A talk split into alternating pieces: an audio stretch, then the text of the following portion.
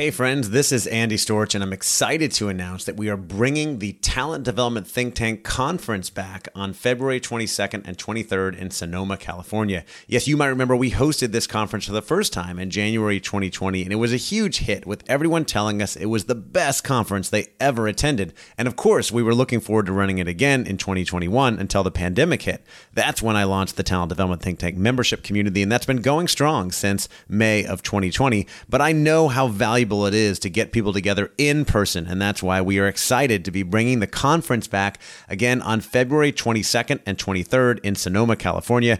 I'm committed to making this a highly engaging and interactive event where you can connect, learn, and grow together with other talent development professionals. This is going to be the best event out there in talent development, and I would love to see you there. If you want to find more information and get your tickets today, the website is tdtt.us slash conference. That's tdtt.us us slash conference. I hope to see you there. Welcome to the Talent Development Hot Seat with your host, Andy Storch. The show is dedicated to helping you develop the most important part of your organization the people. If you are in HR or talent development, or you just want to learn how to get the best out of your people, then you are in the right place. This podcast is designed to give you what you need to be successful in the world of talent development. Now, here's your host, Andy Storch. Welcome to the Talent Development Hot Seat. I am your host, Andy Storch, and I'm excited that you're joining me today for a conversation with my new friend, Bert Bean. And Bert is the CEO of Insight Global, where he has worked for the last 15 years, first as a recruiter and then account manager, and rising up through the ranks to CEO.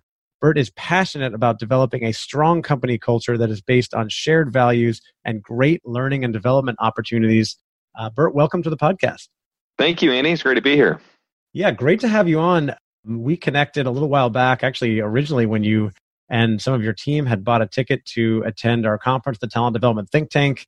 And I know some of your team were still able to make it. You were not able to make it to the new dates, so we didn't get to meet in person. But we talked on the phone a few weeks ago, right before the world went crazy.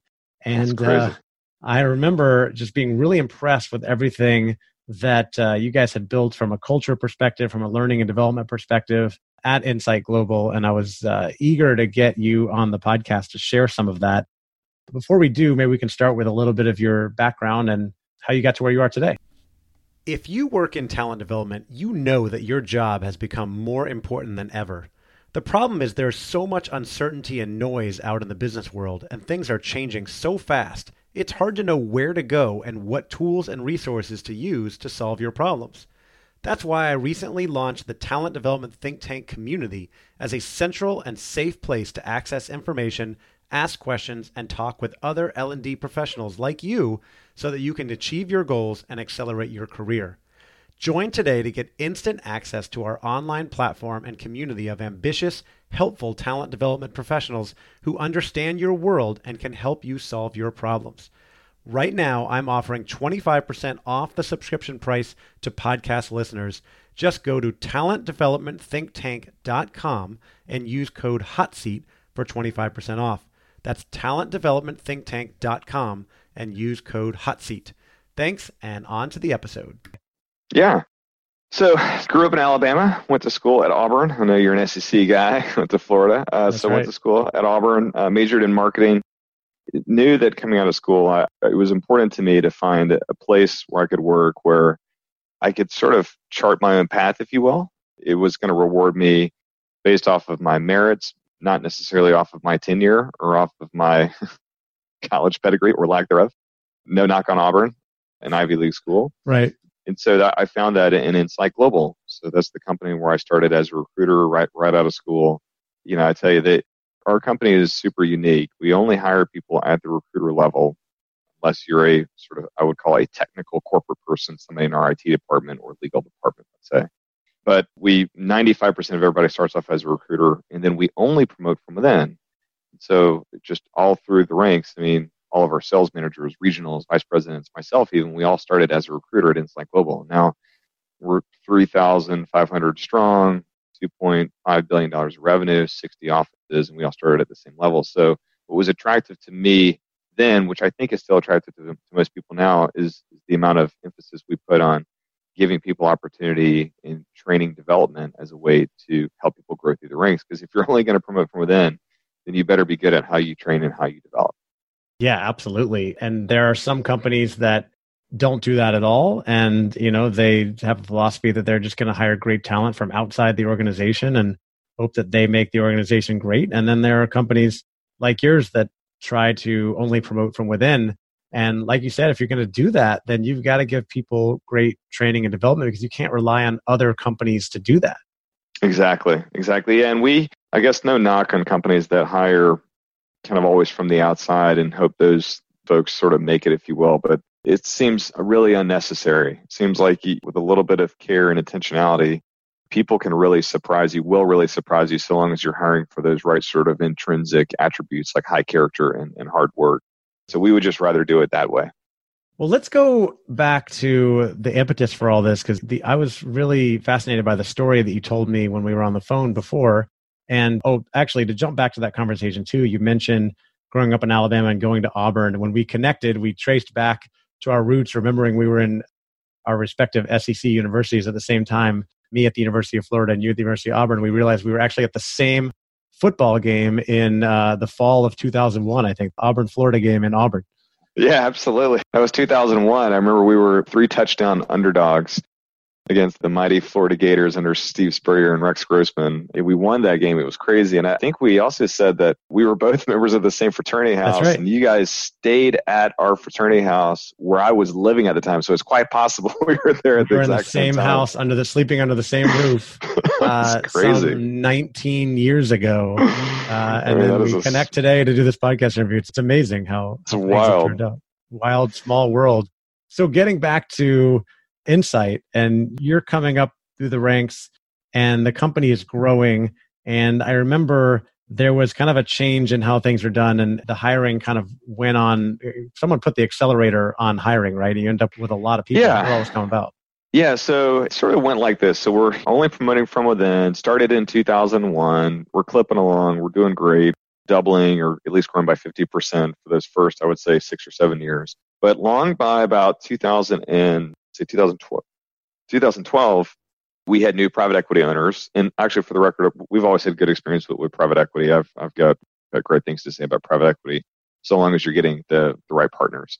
And we had these new partners. You guys do a really good job of hiring and developing people. And we were like, yeah, yeah, that's, that's what we do. And they said, well, look, we created this model where you can see that, man, if you just hire more recruiters, you're always converting a certain amount of them to account managers. And those account managers always get productive to after a certain amount of months and they're generating a certain amount of revenue. And gosh, so long as you can keep your turnover where it's been, you know, there's sort of no stopping you guys.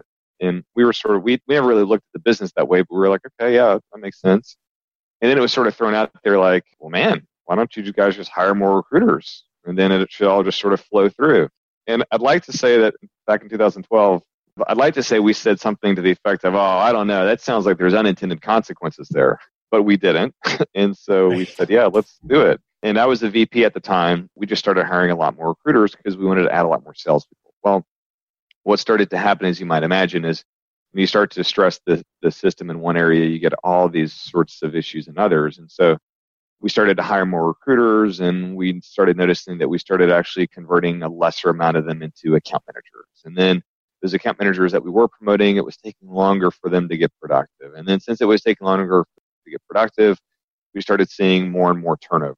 And unfortunately, how we were trying to solve the problem every year was, well, I guess we just have to hire even more recruiters next year. Then, and that went on until about 2017, until finally turnover was so rampant throughout the company that it was just it was taking a major negative toll, not only on the bottom line on EBITDA growth, as you might imagine, because it's very expensive to hire that many people and have that much turnover, but also just on the negativity that comes with losing a thousand recruiters a year. There's just no good way of, uh, to tell an office or a group of people that somebody decided to leave your organization. So right. To do that a thousand different times was certainly taking its toll. And it was right around the end of 2017 that I got promoted to CEO and actually January of 18. We knew that we needed to make changes there. And unfortunately, it was so obvious, but we missed it but what had happened was, as we were trying to scale the business and as we were trying to grow, we just failed to, to invest in training and development. Totally missed it.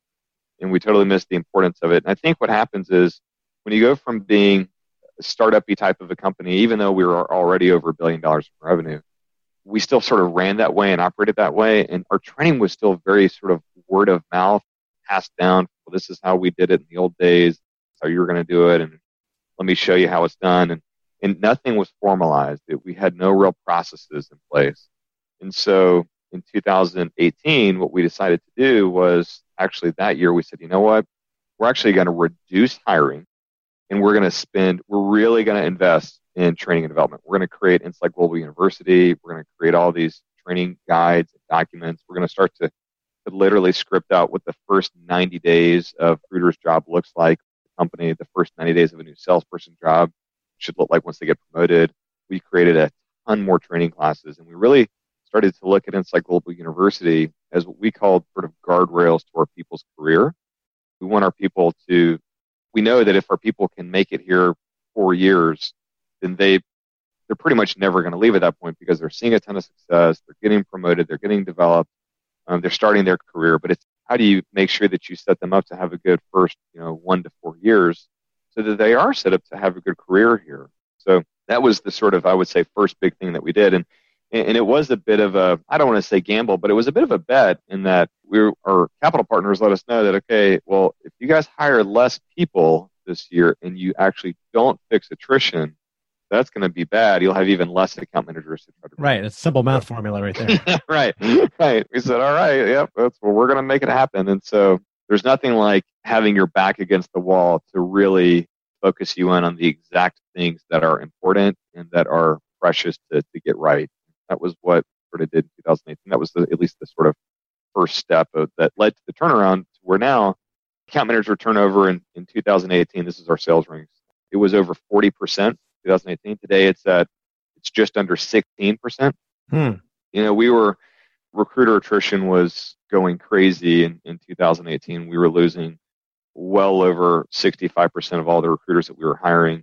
You know, this year today we've we've lost I think two recruiters we've hired so far in, in 2020. It's early, but recruiter attrition has dropped off a cliff, and now uh, simply by this funny thing happens when you train and develop people really really well they tend to get good at their jobs and they get promoted to the next role. And so for us, mm. that next role for most of them is going from recruiter to account manager. And so we've been really happy that we've been able to still hang on to our model, which is basically hire, promote, grow. But we've been able to do it with less recruiters that we're hiring every single year, still getting more account managers and more professional recruiters and ultimately more productivity out the other end. Interesting. So, what you're saying is that when you make big investments in learning and development, you can actually get more done with less people or less need to recruit more people. I know. Isn't that a novel idea? But that's exactly right. And, you know, more than that, you know, your people, they see what's happening, they see what's going on. I think that they really see and appreciate the investment that the company is making and they see that it's real. And they're happier and they're more protected, or at least they feel more protected. And what we've been very adamant about, and I think this is a bit unique for a sales organization, like a lot of sales organizations, we used to have, if somebody was struggling, we would have performance plans. Okay, so that means that, gosh, you're struggling, so here's this plan that you have to go on, and if you don't hit these certain, say, metrics or revenue targets or, what have you by this date, then, then you're out of your role. We had that, and we used that, I would say, even quite often but in the last few years, we've said, you know what? Let's kill that. Let's kill our growth plans, if you will. And let's just trust that we're going to put the right people with the right character and the right roles that are going to work hard. And then let's just trust ourselves to just train and develop these people.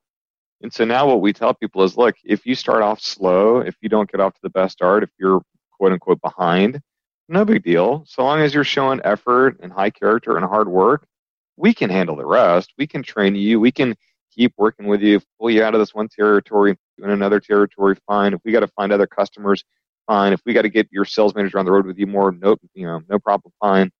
But we just, you look at, at our 1,130 salespeople, and there's not a single one of them that's been here more than two years that just never figured it out and never got successful. So we just very much believe if you just don't quit and if you just hang in there, then you'll you'll make it. So that's been a sort of nice thing to be able to tell our people we're so long as you give us effort, we're never going to put you on a performance plan ever.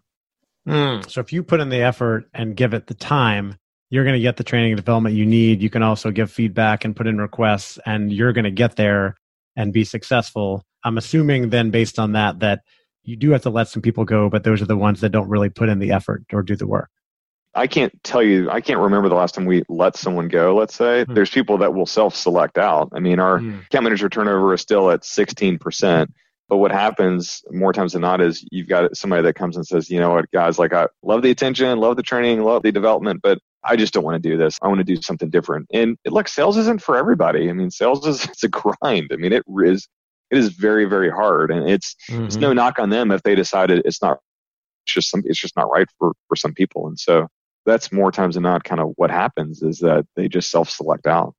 Yeah, that makes sense. You build that culture, you give the right development opportunities. There's some people that just decide, ah, this is not the right opportunity for me. I want to go back to the beginning because it sounds like an important part of this before you even get to the learning development is hiring the right people. And I expect being in the recruiting business that you know a little bit about how to hire the right people, but how do you, is there a formula there or advice? How do you go about hiring the best people so that they're set up already to come in and be strong? Well, I tell you, we've really tinkered with this over the last couple years because this is another thing that it's funny as you scale a business, there's certain things that you do that work amazingly well, and then over time they kind of stop working, but you stop noticing that they don't work as well. And I think even how we hired internally had just, I don't know, we hadn't really refreshed it in forever. And so last year we decided to take a hard look at that because one of the things that we had changed was we had created a, a new value system in 2018. We called our shared values and they're, we're crazy about them. And we had started to, to look for this one other sort of value, if you will, that's outside the five shared values, but it's, it's everything with what, it's everything about who we are. And it's, it's this word grit that we look for. And so we said, okay, we're, we're going to hire less people every year. We're going to train and develop them better. But, but really what we are looking for is, is like, we want to really slow down how we hire because now we're not trying to hire to infinity anymore. We're trying to really be deliberate. In order to do that, we need to make the interview process hard, but at the same time, we need to have a lot of depth. And so what we did is, is we rewrote our interview process based off the values of our company. Okay, here are our values. Here's what's most important to us here's this other value grit. This is why it's important to us. And here's what we want to know about how you align with these values and what they mean to you. And we actually send all of, all of our candidates before they come into interview uh, the actual interview questions. We send them our shared values. We send them all those all those things, and, and we want them to study them and present to us what they sort of mean to. Them. And so we'll say, look, first round interview, we just want to get to know you as a person. We want to understand you and who you are we know that you probably don't have a background in sales. We know that you certainly don't have a background in IT staffing because we don't hire anybody from, from the industry. We know that you don't have any sort of a background probably being a business professional, but we just want to make sure we're hiring the right person with the right heart and the right character and with the right grit. And so we're really looking for you to sort of show us that in your first interview. Of course, we'll, we'll tell you what we do as a company. We'll give you this sort of high level. If you are still interested and you like us, and if we think that, that you match up well culturally with us, then we'll go to the second round interview where we get more into the job itself. And we have actually spent a lot of time training our leaders on how to do interviews. And mm-hmm. that's something that I don't know if most companies do that or not. This is the only place I've ever worked, but I know that we did not do that for the longest time. And we were just kicking ourselves like, wow, how have we never trained our people on how to interview? Because it's so important. And it's really easy to sort of like BS an interview. I think if you're the one interviewing the, the candidate. And it's so easy right. to go in underprepared. It's so easy to go in and just look at a resume for the first time and shoot some questions off the hip and that's it. And we find it's just incredibly inefficient. You're not getting a good view of this person at all. And it's also not right to the person that's coming in to interview. They're trying to get this job. They're trying to get employed and they deserve your best. And so we, really trying to teach our people to to lean in on these interviews and to ask really good follow up questions and to stay on a certain thread or to find something that the person is passionate about and really go there because you're really trying to get a peek into who this person is.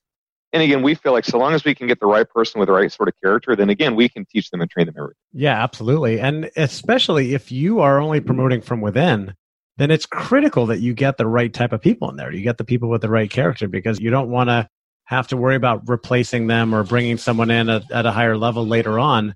So that early recruiting process is so important. And it's great to have leaders that know how to interview and find the right people. A lot of, you're right, a lot of organizations don't think as much about that. I don't think So that's really important. And you talked about getting them set up in the first four years. If they do well in the first four years, then they're going to stay there for the long haul. They're going to have a great career.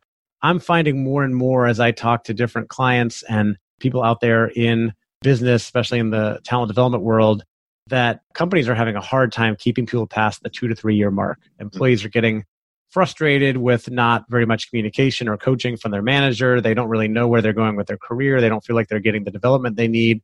And so attrition's going up at that level. It sounds like you're not necessarily seeing that. So, what are you doing in those first four years to make sure employees are getting what they need and they don't get frustrated and leave?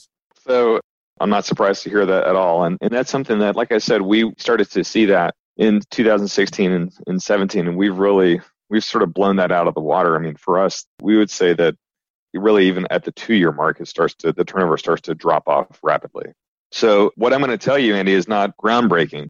We just really, really care about our employees and we really, really obsess over their development. That's sort of it. We don't just say that and we don't just sort of, it's not a tagline and we don't, we also don't just say, oh, that's just HR's job. HR's job handles that and our leaders do everything else. Like in some senses, I mean, we've got an amazing HR department ourselves, and for sure, and we've got a guy named Eli Doster who runs talent strategy, who is you could sort of think about him as the HRO or chief people officer. But really, all of our leaders, in a lot of ways, all of our leaders, sales leaders, corporate leaders, they act as HR leaders themselves and how they obsess over the development of our people. And so we've also put a lot of process around it around three, six, nine, 12 month reviews in the first year, quarterly reviews. I mean, one of our five shared values is always know where you stand. So it's making sure that our people always know exactly where they stand in their own career. And what we find is that, yeah, people get frustrated when they feel like, wait, I don't know exactly what my goal is. I don't know how to get there. And more than that, I feel like nobody really cares about my goal. And I feel like it's all sort of BS and it's not really real. And those values are just words on a wall and that doesn't apply. And so it's a hundred little things you've got to be really good at around the development of your people. And I think people are really good at sniffing out BS. And so they know if it's not right. And after a few years, if they've been there and they find that, well, my training development is pretty shallow. I don't really have real goals. I don't quite know where I stand. I'm out. I think millennials get a really bad rap because they get blamed for leaving a lot. But really, I just think it's the company's fault right. for not actually investing in their development. Like we're sort of, in one sense, I guess we're lucky because we're a services business. So we're only as good as our people providing that service. You have to invest in your people. But really, like every company, whether you're selling a product or a service, you better, you're only going to be this episode of the Talent Development Hot Seat is sponsored by Advantage Performance Group. Advantage is the first place to call when you need leaders to lead, sellers to sell, and your business to flourish. We specialize in connecting organizations with exceptional learning solutions to help them turn strategy into action and get their people doing the best work of their lives. And we're also proud to be providing tons of great content and inspiration to you and everyone out there during troubled times you can go to advantageperformance.com to find any of our weekly webinars, insights, white papers, and blogs we've been putting out to help you survive and thrive during challenging times. That website again is advantageperformance.com. And now back to the show.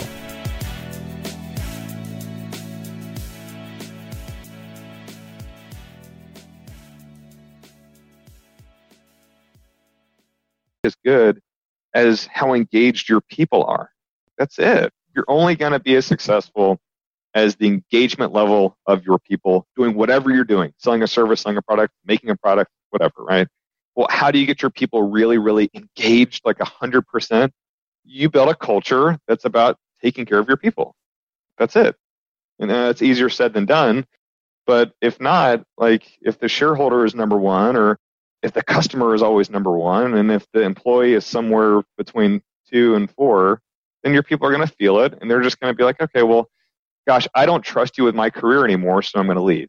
And I think like turnover is, it's funny, maybe I'm the only CEO in America that thinks this way because uh, I just, this is how I've always felt. But the number one stat I care more about than more about than revenue growth, EBITDA growth, EBITDA margin, it is turnover employee turnover, I obsess over that number because for me, anytime somebody leaves your organization, really what they're doing is they're firing you. They're saying, mm. I don't trust you with my career anymore. Now that sounds extreme and that sounds harsh. And maybe that's not always the case, right? You know, some people really leave because it's just not, I'm just, you know what, I want to do something different. Right. But think about it. If you were really building the right type of environment, the right type of culture for that person, and you cared about them so much that they felt great about what they were doing, they still might leave, but chances are they're probably not going to.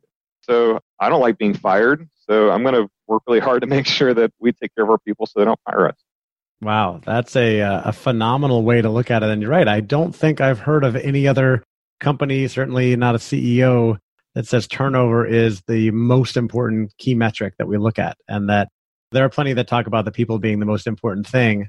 That's may or may not always be the truth, but paying attention to that attrition number so critical, and, and it reminds me a couple of different things I've learned in my journey. But one of them is a saying a long time ago that your customer experience will never exceed that of your employee experience. So so many Yeah, companies right. pay talk about customer experience and ignore their employees when employees who feel like they're not being cared for are probably not going to treat your customers that well. Hundred percent. I mean, uh, how can they, right? I mean, if you're not, I mean, it's we're all human beings, right? If you don't treat me well and I don't feel good, and you're my boss, then how am I just going to turn on a dime and treat the customer the best at, like, just with total respect? I'm not. Yep, absolutely. So this culture sounds fantastic, and culture I've learned really starts at the top, and it sounds like you're leading this and you're living it, and you're I'm sure the people who report to you see that as well.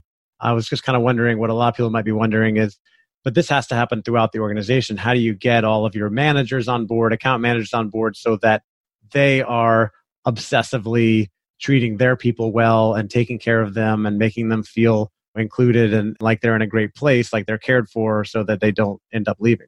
Yeah, so I will say it's not easy. You have to be super, super, super intentional about it. And you can't just kick it to one group to say, and again, mm-hmm. like, and I think that's what HR departments doing is they're doing as best, get a job as they can. But if you don't have total buy-in and engagement from the rest of the business, it's just not going to work. And so one thing that we did, it really started in 2018 with this trip that we did. We called it Compass. It really started with, I was newly promoted. I was CEO in the beginning of 2018, I had an executive coach, and I was talking to him all about this. We got all these turnover problems and all these issues, and I don't really know how we're going to solve them. And he asked me a question that really took my breath away. He said, "Bert, what are your guys' values?"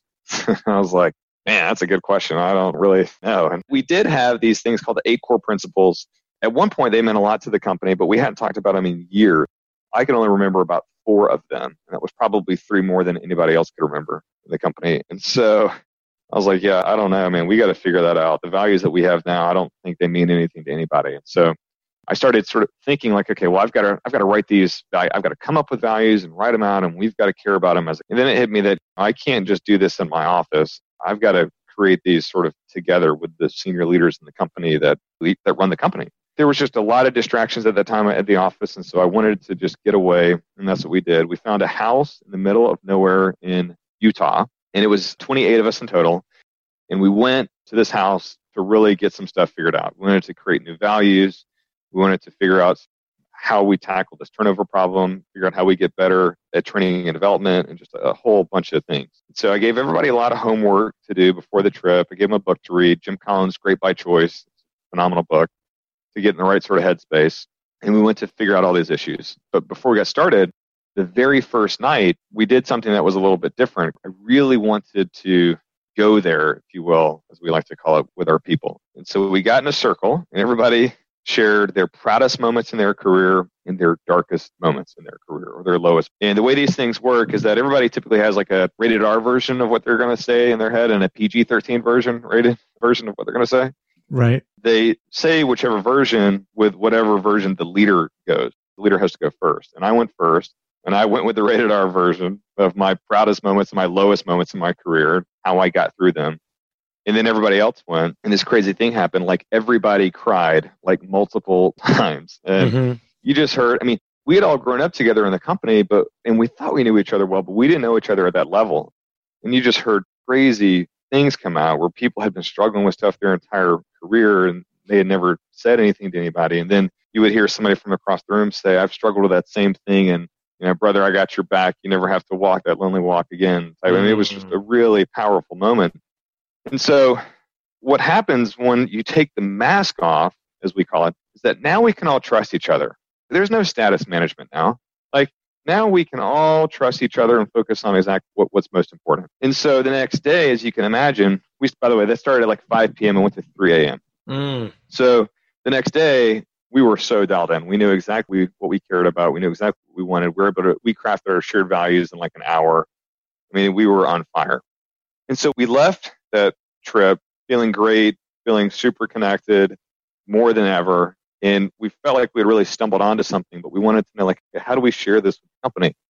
So what we did was we had all 28 leaders that were there. They did Compass trips with their leaders, and then they did Compass trips with their leaders. And now everybody in the company has been through at least one Compass trip, if not two Compass trips with their offices or sales mm. teams, what, what have you. And that's where we really get to know each other. We really take the mask off. We really lean into one another.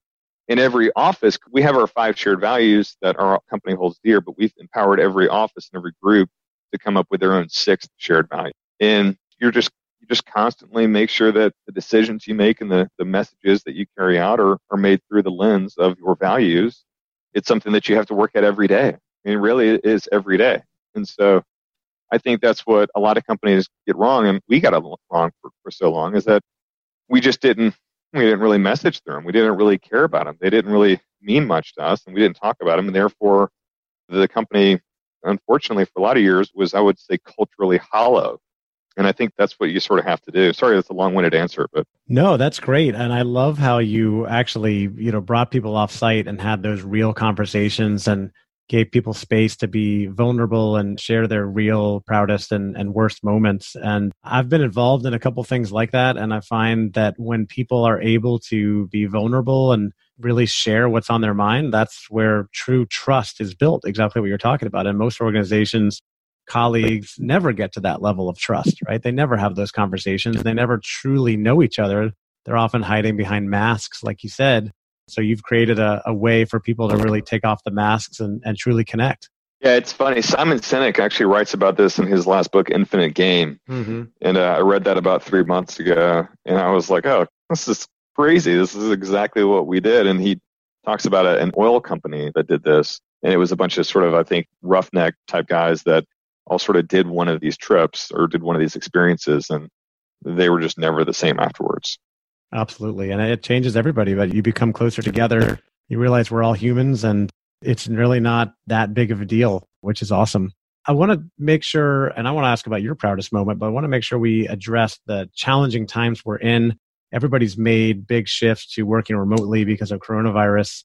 And I know your organization is no different. You're big on this culture and everybody communicating, feeling like they're cared about, cared for, and that sort of thing. What have you done to respond to this and support people while they're working remotely in kind of these uncharted waters? Yeah, I think communication is, is key. For the record, it's not like I, I know exactly what to do here either. I've, I've never, you don't know what's never been a C, never been a CEO through through a global pandemic before. We all have to work from home, so I'm sort of shooting from the hip as well. But right. I think communication is totally key. You know, I just think about myself and where I would be if I were just a two year in salesperson or a newer manager what would I want to hear? And I would want to hear from my CEO. So I'm, I'm constantly emailing the company. I've got some pretty specific emails that go out on certain days that, of course, I write with things to think about. We've got, we've been able to sort of tweak our goals and tweak some of our processes. I host a call every Wednesday at 11:30 for the whole company to sort of share what's on my mind and sort of what's going on. And I'm really, really lucky that I've got just an incredible leadership team. I mean, th- these men and women are just amazing. I mean, they were all at that first Compass trip, and so we have a morning meeting every day at 8 a.m. where we're talking about all the things that that we have to deal with that day and that week, and what are all the new initiatives. And I tell you, when you can be that that close and that connected, it makes iterating, it makes turning on a dime incredibly easy. Right, of a large organization, incredibly easy. That's just what we've been doing. It's just a ton of communication, very coordinated communicated communication plans with the company as to what's going on. And you know, we've also just we've kind of adopted this idea of our purpose as an organization. Our purpose that we have written everywhere is to grow our people personally, professionally, and financially. But we had, it's funny, while we, we love that and, and, we mean it, we have been sort of feeling over the last few months that maybe there is something a little bit more to that. And we've been feeling more, and we actually talked about this at our all company conference in January, that we feel that our purpose is really to to grow our people personally, professionally, and financially, so they can take our shared values to the world around them and impact more of the world around them. That's specifically our, our contractors and our customers. And it's done is it's given us a real opportunity. We believe very much that we have an opportunity to be the light, as we say, for so many Americans that are now that are now out of a job. Like we are not the, the heroes of the medical profession, okay, for sure. We are not those people who are really I mean, they're in the fire risking their life every day. However, we still feel that we can contribute. I mean, you saw, I'm sure you saw that the jobs came out last week. It was 6.6 yeah. million Americans found themselves unemployed. The week before that, it was 3.3 million Americans. Before that, the, the highest ever jobless claim and, and jobless number of, of people that, that were unemployed in one week was 695,000 in 1982. And so we've just crushed that. So there's a lot of darkness in the world and there's a lot of people that are hurting. And we are very lucky to find ourselves in a job that your only purpose really is to put other people to work. So we think that we can, we've got a really important role to play in the country right now and in Canada. So that's what we've done. We've taken this sort of be the light idea and have latched onto it. And our people, I am blown away with how productive they have been, with how motivated they have. They're all working from home, figuring out how to use Cisco WebEx, Zoom, and Microsoft Teams. Just like me, we, we'd never use this stuff. We were not very you know, prone to any sort of video conferencing. And but now they're they're doing it. And they're setting meetings and they're screening more candidates than, than ever. And they're just they're working with a much higher purpose because look, somebody has to step in and help these these men and women that find themselves out of work figure out ways to put their life back together. And we think we can help with that. Yeah, absolutely. I mean, it's it's trying times for our nation and for the world, and you're in a position to maybe help a lot of people who are looking for the next thing. At the same time, it's shifting where a lot of things are going, right? And there may not be as much hiring going on. And, and I'd be curious where everything might be going with your company. But I want to come back and make sure we get to a couple more questions about you and especially related to talent development and your own career. But one of them, which relates to kind of the offsite questions you had there, what's been your proudest moment in your career so far? I've got uh, several. I mean, Andy, we've only talked to each other twice. I probably can't yep. go full nude on you, as, as, as we like to say. But I tell you, one of them for sure was we have two large conferences every year, one in January, one in the summer. And on the sort of day before the big conference, we have our all of our leadership that, that come into town and, and we do leadership meetings for them. And, and typically those have always been sort of ran by me and let's say our, our presidents and, and our vice presidents.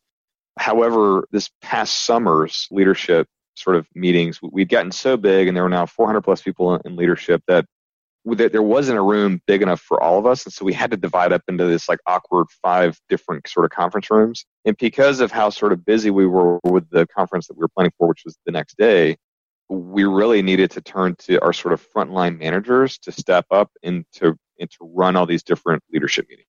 And I wasn't even able to be all that involved in coordinating exactly what they were going to say. A lot of our regional managers did that.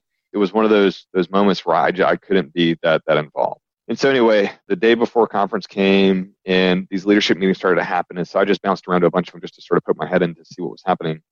And I was totally blown away by how our leaders had stepped up and were running these meetings better than I ever have. And it was just a really, I don't know if this will make sense to, to your listeners, but for me, a leader that had always sort of felt the burden on that it's sort of on me to do this and to get it right to be put in a situation where I was almost forced to have no control and then to see it executed at such a high level was just such an amazingly proud moment for me. I, I was just blown away. And that was when I really knew that, well, we've got a really special leadership team here. That's so fantastic. That's and it is a proud moment when you release control and you're setting other people up for success that they can go and do that and they don't need you in the room, which mm-hmm. is very freeing as well.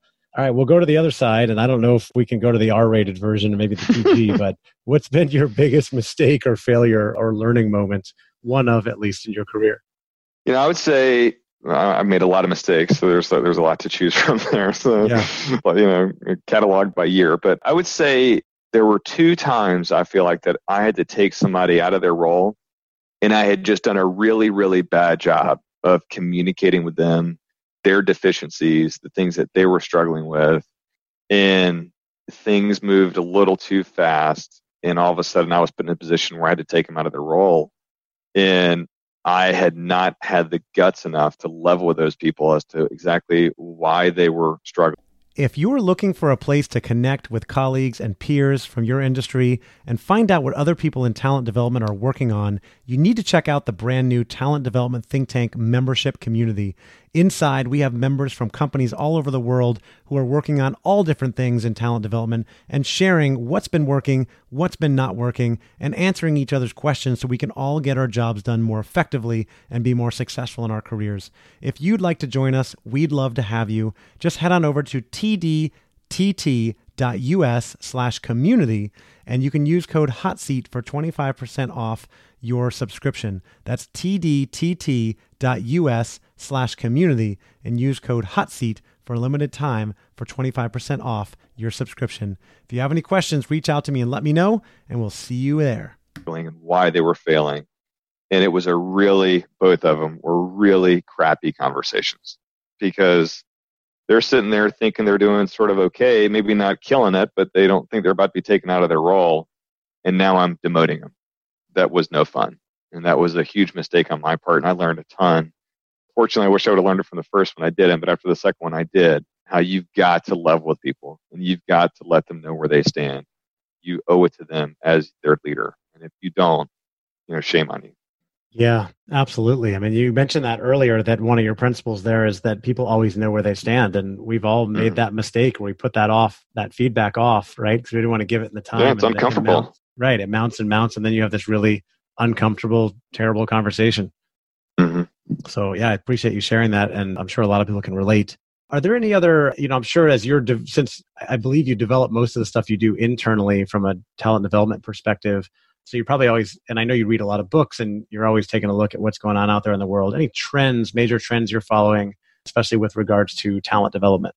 It's funny. Trends, the one trend I would say is this what we always say about ourselves is that we use culture as a causation for success. And so I do think there is a big trend out there with the Simon Sinek's of the world and the Daniel Coyles, Daniel Coyles of the world that just talk about the crazy importance of using culture in your company. And yeah, it's funny. We're, you know, none of us went, none of us have our, our MBAs. We've only ever worked here. So we're so, I mean, that's, it's, you can have a cool, a fun sort of culture if you're only promoted from within, but unfortunately you can be very insulated. And so you can be sort of late to finding out what other companies are doing and what other trends are doing. We just, we read everything we, we can find. And I do really like Simon Sinek and everything that guy says.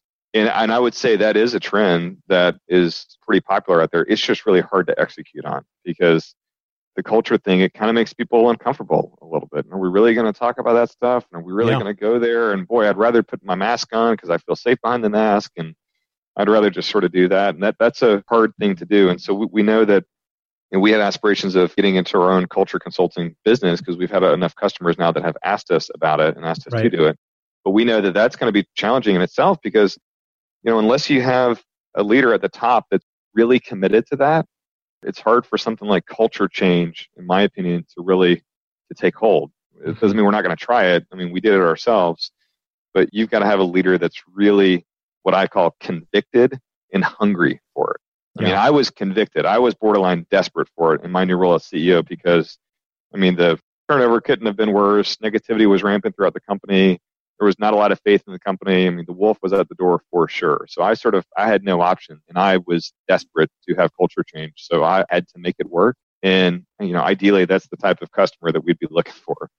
Yeah, absolutely. I love that. And I think there's going to be a lot of opportunities out there, a lot of companies that will be looking for help on that. And we always look to those who have done it well or have studied it and I usually ask about a book. You already mentioned The Infinite Game by Simon Sinek. Interestingly enough, you are the second CEO that I've interviewed today, and both of you mentioned this book, The Infinite Game. So that tells you there's definitely some good content in there and one that uh, people should be checking out. Any others that you recommend for those trying to build a great culture?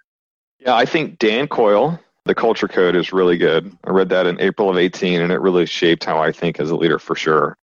Dan studied the top cultures in the world, everybody from Pixar to the Navy SEALs to the San Antonio Spurs under Gregg Popovich, and sort of found out they, they seem to do three things really well, and that is they build safety, they share vulnerability, and they establish purpose.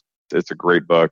I tell you, I do love Jim Collins. I mean, he's got, I mean, all of his stuff is gold, but the one that I really like is, and it's really appropriate now because he wrote this sort of as a response to 2009, I believe, how to sort of navigate a tough economy, but it's great by choice. It's a phenomenal book.